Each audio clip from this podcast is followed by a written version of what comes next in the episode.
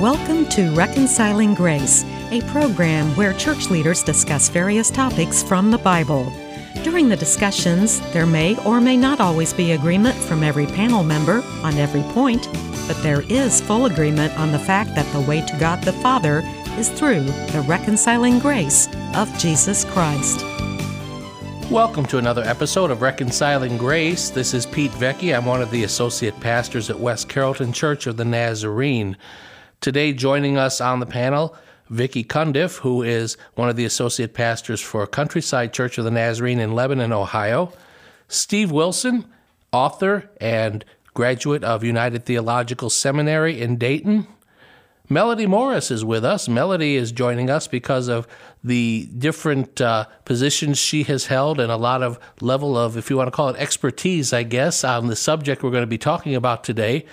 And Mick Wells is going to be leading our discussions today. Mick is the president of Wells of Salvation Ministries and is the co host of the Cross Connection radio program. Last time on Reconciling Grace, we touched on the subject of abortion. And how did we touch on it? We touched on it for approximately 30 minutes and talking about how God sees abortion. And we just had so much more we wanted to get to that we thought we would just kind of continue where we were, where we left off. And so, Mick, you led us last time. I'm going to let you lead us again. Well, thank you, Pete. Um, last time, I think we generally agreed that uh, the important thing for a Christian is to understand the issue as as God sees it. And we get good information from the scriptures to that effect. And um, the scriptures basically describe uh, Jesus' mother as have as being with child, and uh, Mary's cousin Elizabeth was uh, pregnant with John the Baptist, and the scripture referred to him in in Elizabeth's womb as a baby. We're going to get into other scriptures today to talk about uh, the sanctity of life and how God sees it. And I would hope that each of you listeners out there uh, in this very controversial uh, subject would ultimately want to see it and act uh, as God would have us to act, to see it as God wants us to see it, to see it as He sees it. Life is precious uh, to Him. Well, you know, the, the spectrum of opinions on abortion is all over the place, but as we pointed out last week, there's really no middle ground. The child is either a human being or it's not in, in the womb. And so the positions on abortion, I, I heard a guy say years ago that where you stand on an issue depends on where you sit. Well, a lot of the people with opinions are, are sitting in churches, and you would think that the Christian world would share a uniform uh, view on, on abortion and life.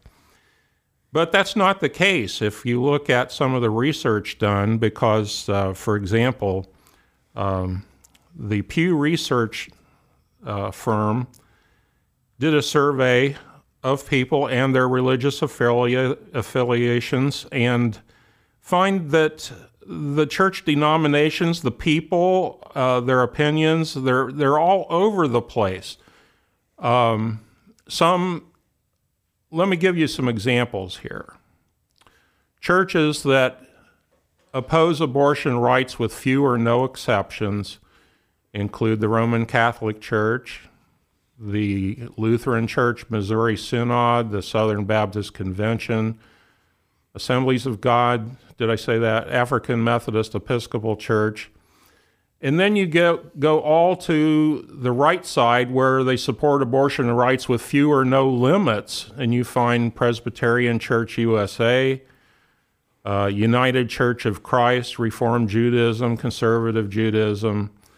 And when you look at the individual church members where they stand on it, it's anywhere, depending on what group they're a part of, uh, anywhere from 90% wanting legalized abortion in all cases. In fact, one religious group uh, was more liberal than the, even the atheists that were surveyed in this. And so you will not find a church group of people surveyed that hold that abortion should not be legal um, un- universally. In fact, 18% of one organization says abortion should be legal, and they're the most conservative group. That means that 82% don't hold that view, meaning they've um, or 18% of them think it should be legal, is what I'm saying. And so that's a significant uh, uh, percentage of a group of people. Mick, I wonder if you went into those churches, the churches who, as a body, as a denomination, say, no, we uh, do not support abortion. If you were to go into those churches and ask the people sitting in the pews, well, why do you say it should be legal? What, what would they what would they say? Would they uh, try to justify it out of the scripture, out of the Christian belief system, or do you think it would just be, well, we really don't know what the church says? Offhand, uh, Steve, I'd say it really depends on the circumstances. If they have church leaders and friends standing around, their answer might be different than if they were candid in private. Um, I would like to believe that um, all their views on life would be uh, drawn from the scripture, but I'm not naive enough to believe that that's the truth or that's the case. I, I think it's probably dependent on uh, a number of influences, including, you know, what they hear on the news. Yeah, I'm just thinking for a Christian to be able to adopt a view that abortion should be legal, that it's okay for Christians to do that and to support, they can't be drawing from Scripture. They can't be drawing from Christian tradition. No, and, and they Frank, have to be saying, I'm accepting what the world tells me, what human science tells me, above what the Scriptures tell me. Yes. Uh, and, you know, my first reaction to something like that is that the Bible tells us that one day that we're all going to stand before our Creator and give an account for what we've done, including what we believe and the positions we've held and and uh, on various issues. And when I recognize that someday I'm going to stand before an Almighty God who's going to judge every person who's ever lived, that's very sobering. And I don't know how they could take uh, an appreciation for God and His Word and His truths and think of even standing before God and giving an explanation to justify that position. I think that's the problem with too many people in the churches, as Steve was saying, in agreement with him, of having the world's view and not having God's view. You know, a few weeks ago we we did a, a topic about Jesus as the ultimate authority, and so I think abortion is just another topic along with many other things that the world wants to try to tell us what morality looks like. And we're buying into that as Christians rather than viewing God and His Word as the ultimate authority. Unfortunately, I think the influence has gone that direction. Mm-hmm. The world is influencing the church. God wants the church to influence right. the world for His glory. And uh, it seems to be just the opposite. Well, enough about the church here. You know, um, the views and positions on abortion in society has been an almost evolutionary um, phenomenon. And uh, I think Melody had some information for us on uh, Roe v. Wade, the, the federal decision at the federal level uh, to legalize uh, abortion. Now, let me point out, and I think she'll uh, reiterate this too, that the states individually had varying laws on this before the Fed stepped in with Roe v. Wade. Melody, how did that work? Well, actually, Roe v. Wade is something that most people have heard of, but a lot of people don't understand. And they really don't understand. Roe v. Wade had a partner case called Doe versus Bolton. Both decisions were handed down by the U.S. Supreme Court on the very same day, January 22, 1973, by a 7 to 2 decision in both cases. Now, what Roe v. Wade did was legalized abortion up to the point of viability in all 50 states, striking down the laws in any other state that differed with their position. What Doe v. Bolton did was legalized abortion beyond viability in cases of the health of the mother. Now, here's the problem with Doe v. Bolton and health. Well, there's a lot of problems here, but they defined health so broadly. This is a quote from the, the Supreme Court ruling. They defined health as physical, emotional, psychological, familial, and the woman's age relevant to the well being of the patient. All these factors may relate to health. So, in essence, what they did when they passed uh, Roe v. Wade was to make it legal up to the point of viability in all 50 states, and Doe v. Bolton allows abortion for any reason, any time, basically, through the ninth month of pregnancy because health was defined so broadly. But I think the background, the history for these two cases is really worth pointing out here. The Roe in Roe v. Wade was Norma McCorvey, she became pregnant in June of 1969 at the age of 21 for her third child. Now, she was advised to lie about her pregnancy and how she conceived and to say it was rape because she lived in Texas at the time, and Texas law only allowed for abortion in the cases of rape and incest. So she was told to lie and say she was raped. She was not raped, but she said she was. Her story fell apart because she never had filed any police report on an assault or a rape. Well, enter the attorneys Linda Coffey and Sarah Weddington. They filed a lawsuit on behalf of McCorvey uh, under the Roe alias. Now, in the meantime, because the courts moved so slowly, she did go ahead and give birth, and that child was given up for abortion. Adoption? Um, I'm sorry, adoption, yes. Now, later on in the 1990s, McCorvey became a Christian and she became very outspoken as a pro life advocate.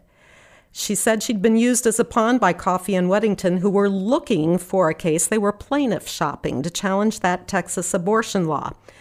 In February of 2005, McCorvey petitioned the Supreme Court to overturn the 73 decision, arguing that she had standing to do so as one of the original litigants and that the case should be heard once again in light of what she had to share. Now, Doe v. Bolton was also a plaintiff shopping case, and that had to do with overturning Georgia's abortion law. Georgia allowed abortion in the cases of rape, severe child deformity, and severe or fatal risk to the mother. Now, the married Doe in that case was actually 22 year old Sandra Cano. She was already a mother of three. She was nine weeks pregnant at the time the lawsuit was filed. In later years, she filed a court challenge claiming her attorney, Margie Pitts Hames, had lied in order for her to have a plaintiff. Hames had been hired by the ACLU in 1970 to contest the Georgia law. So that's the situation in the background. Both of them were done basically on shams for people who were plaintiff shopping. Well, that's really interesting to know that history. I don't know that a lot of people know all that, but I'm glad for your expertise and for your um, looking up that information for us, Melody. And we're going to be getting back to more of this discussion in just a few moments after this word from our sponsor.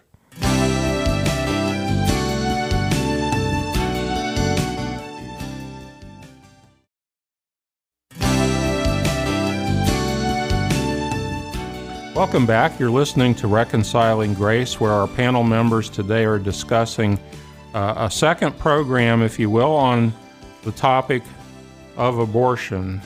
And uh, so many people in this world have been uh, confronted with issues, whether personally or uh, on behalf of somebody near and dear to them, uh, with this particular uh, issue, abortion.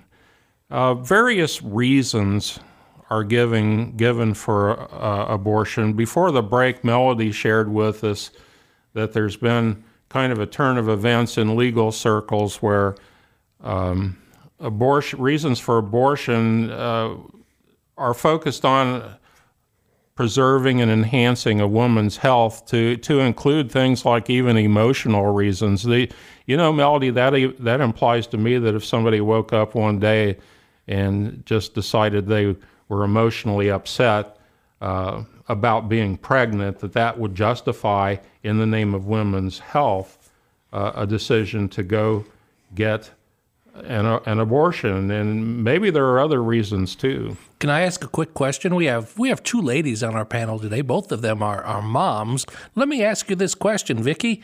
Was there ever a day in your life as a mom where you were just emotionally upset? Oh yes, And I mean, and even for other reasons. right. And Melody, I'm sure you sa- you, found the same thing. Oh, absolutely. But that's where my Christian faith comes into play. I would never, ever even consider uh, terminating the life of my child within me just because I was having an up or down day. But yet, that's how the court systems uh, defined health. So, uh, what are some of the reasons that uh, you've encountered, Melody? You were involved in counseling for a while, I know. Well, I was, and one of my uh, goals when I was counseling uh, for a number of years was always my, my highest goal was to intervene on behalf of that child.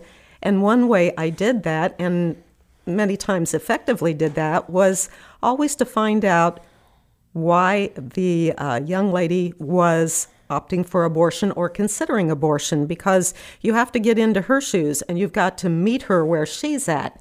It's not good enough to sit there and quote unquote preach at her that this is wrong. It's not good enough to say, well, you shouldn't do that, like slapping her hands. You have to find out what her motivation is because you don't know what what her backstory is. And so I would always try to do that. Well, one of the insights that we get about why people abort it, it runs the gamut. Oftentimes, you hear people who want to argue pro abortion, rape and incest, health of the mother, rape and incest, health of the mother. That's very, very seldom. Less than one tenth of 1% of babies that are aborted are done for the combination of rape and incest. Not even 1%.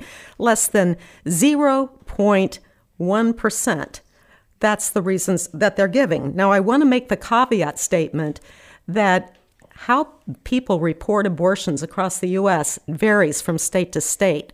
For instance, there are three states that do not even report at all. Uh, they're, uh, they're very liberal states, and there are states that uh, actually have high abortion rates from near as we can determine. California doesn't report their abortion statistics, neither does Maryland or New Hampshire. Uh, the CDC is one of the places we can go to get information, and the other place we've got to go, reliable or not, is the Alan Guttmacher Institute. And for those of you who are not familiar with the Alan Guttmacher Institute, that is the research arm of Planned Parenthood. They are extremely uh, pro abortion advocates. And you have to remember, too, that on the reporting, they go back to abortion businesses to get their statistics. And historically, it's believed that abortion clinics do not report all abortions because it's an under the table tax evasion type of activity as well, is suspected. So, from the Alan Guttmacher Institute, they surveyed 1,209 post abortive women from nine clinics all across the nation and the largest reason that was given was uh, 25% not ready to have children. 23% said can't afford it. 19% done having children. Then you go on down and on down and on down the list. Less than 0.5% in that in from that study said rape. Now, the state of Florida actually requires every abortion to have a reason given on the form they fill out before they get the abortion. Why are you having the abortion? Florida requires that. 92.33% said elective. No reason whatsoever. I just I'm just going to have an abortion. Did mean- not even state a You reason. mean could be just as simple as uh, birth wanna. control? Yeah, exactly. Exactly. And I've got statistics too, which which I won't get into right now just for the sake of time, on how many women are going back for multiple abortions, basically, as you said, pointed out, for birth control in essence. But in Florida, over 92% just said, no reason whatsoever, it's elective. 0.001, that's one one thousandth of a percent, said incest. 0.085 said rape. 0.065 said life of the mother was in danger. If you add incest, rape, and the life of the mother endangered, you come up to 0.151. So when an advocate for abortion tries to push this rape and incest, life of the mother, this is not where most of the abortions are coming from. I'm not saying that those are right either, but they want to talk about, they want to major on the minor, as our dad used to say, you know, because they think that'll have more of a heart tug. Well, there's a saying out there that say um, difficult situations make bad law. And I think that that's one of those situations where we're talking about that because if in over 99, 98, 99% of the cases, it's not those things, to focus on those 2% of the quote, tough cases, unquote, it kind of makes bad law. Wow. Well, you know, uh, those, those are very sobering uh, statistics and, and points that you made, Melody. Thank you for sharing that. Um, I'd like to just kind of compare notes here among the panel members.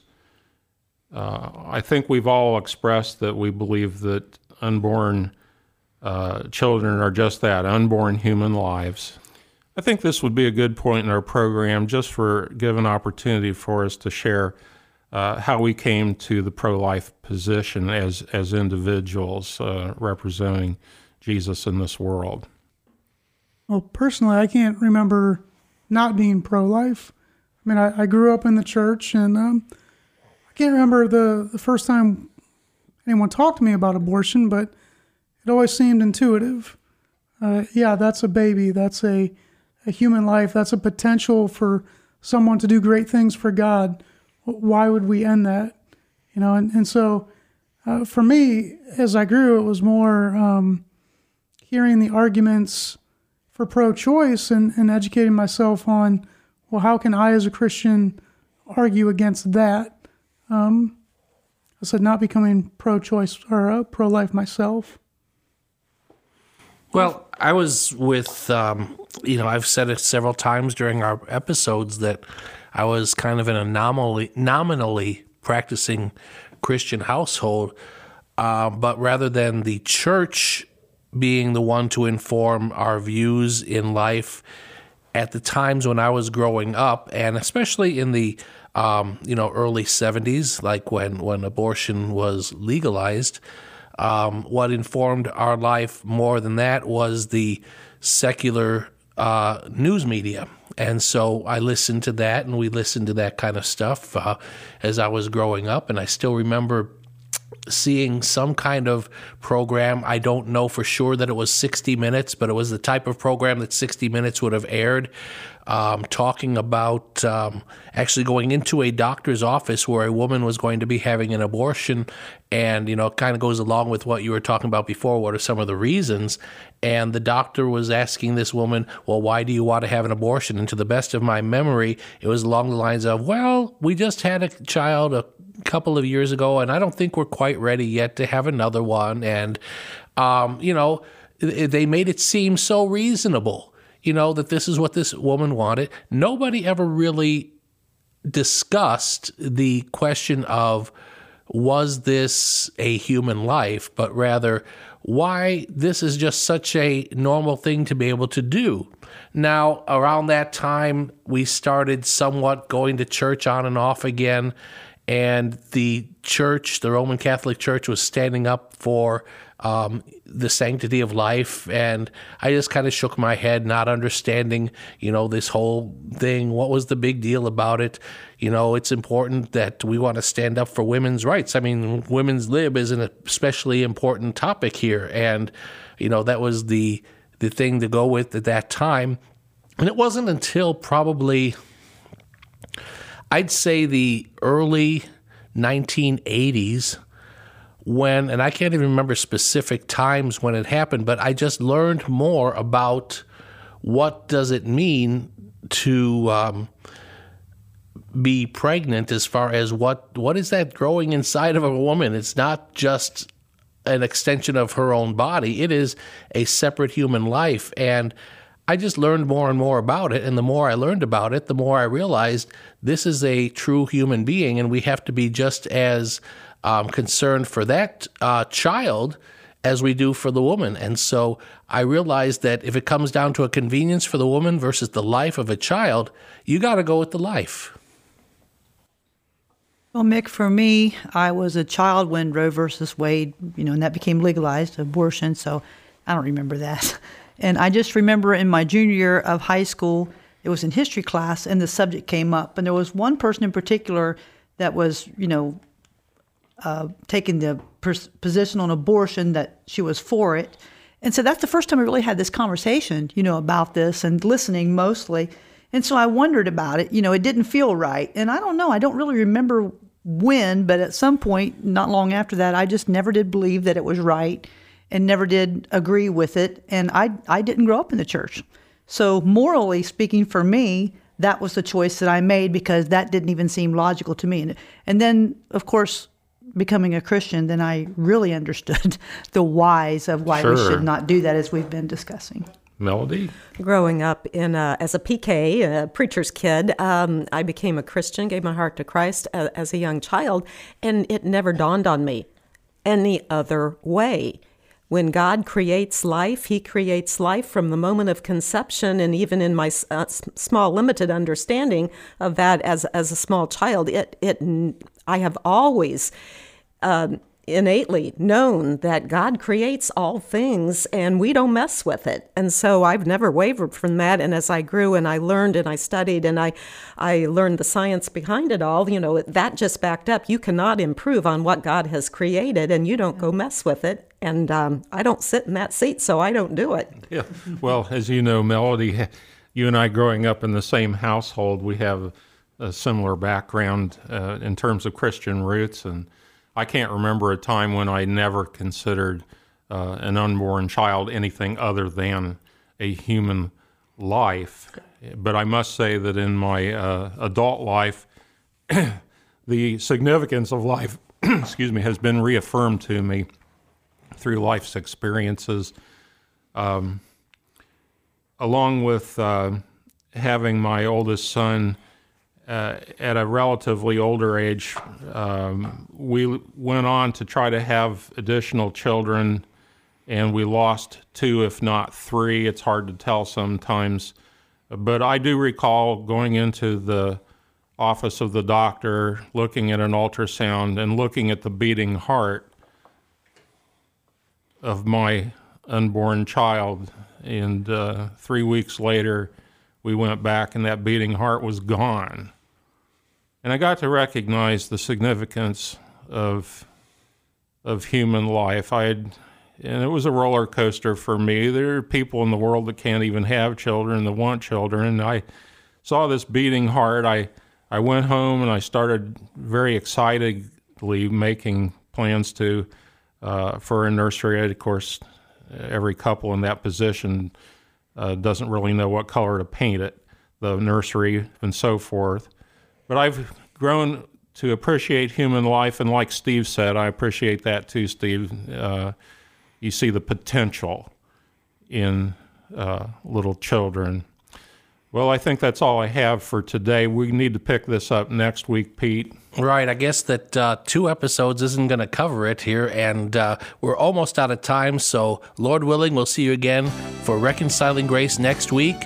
This is Pete Vecchi for Steve Wilson, Mick Wells, Melody Morris, and Vicki Cundiff. God bless you.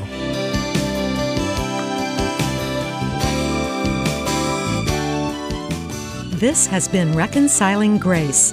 Join us again next time as our panel discusses biblical truths centered around the reconciling grace of Jesus Christ.